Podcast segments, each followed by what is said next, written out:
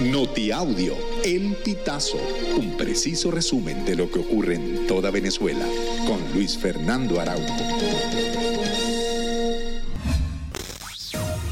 Amigos, bienvenidos a una nueva emisión del Notiaudio El Pitazo. A continuación, las informaciones más destacadas. María Corina Machado criticó al gobernador de Barinas, Sergio Garrido, por proponer buscar un sustituto en caso de que ella no pueda inscribirse ante el CNE.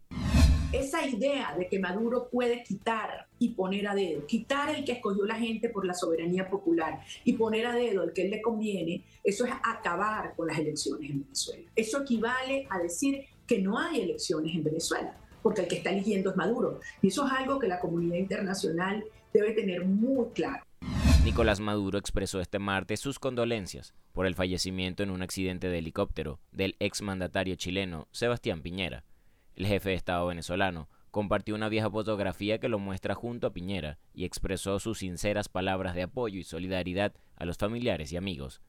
Piñera murió este martes en un accidente de helicóptero en el lago Ranco, en el sur de Chile, en el que iban a bordo otras tres personas que lograron sobrevivir. Tras la muerte del expresidente chileno, líderes mundiales lamentaron lo ocurrido y recordaron la trayectoria política del también ingeniero y comerciante. En su último periodo presidencial en Chile, Piñera jugó un papel importante al momento de abordar la crisis migratoria venezolana. El expresidente, al principio de su mandato, implementó políticas que permitieron a muchas familias resguardarse en suelo chileno de la crisis desatada durante el chavismo y el madurismo. Bajo esta política de apoyo, en 2017 Chile envió cerca de 8.6 toneladas de ayuda humanitaria a la frontera entre Colombia y Venezuela. La policía de Nueva York dijo el lunes que desarticuló una banda dedicada al robo de celulares en la ciudad. El alcalde Eric Adams anunció la detención de siete migrantes relacionados con esta trama de robos. A estas personas se las acusa de haber participado en 62 asaltos a mujeres, a las que robaron carteras y teléfonos celulares.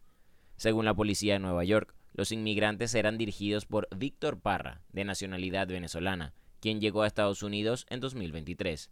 El hombre todavía es buscado. A finales de enero, medios colombianos reseñaron el inicio del cese de operaciones comerciales y cierre de tiendas de la marca EPECA, propiedad del empresario Samuel Cherasi, tras años de disputa legal contra los fundadores de la marca venezolana EPK por los derechos del uso de la marca en Colombia. Ante la noticia, la marca venezolana EPK aclaró que no tiene vínculo alguno con la marca EPK y reiteró que Bridgewood Capital ha sido, es y será el titular legítimo y exclusivo de la marca EPK en Colombia, derecho que le fue reconocido y ratificado por la Superintendencia de Industria y Comercio. Amigos, hasta acá llegamos con esta emisión del Notiaudio El Pitazo. Narró para ustedes Luis Fernando Araujo.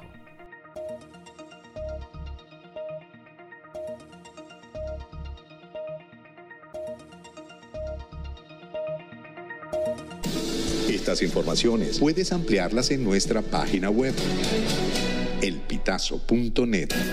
También recibimos tus denuncias vía SMS o WhatsApp a través del 0414-230-2934.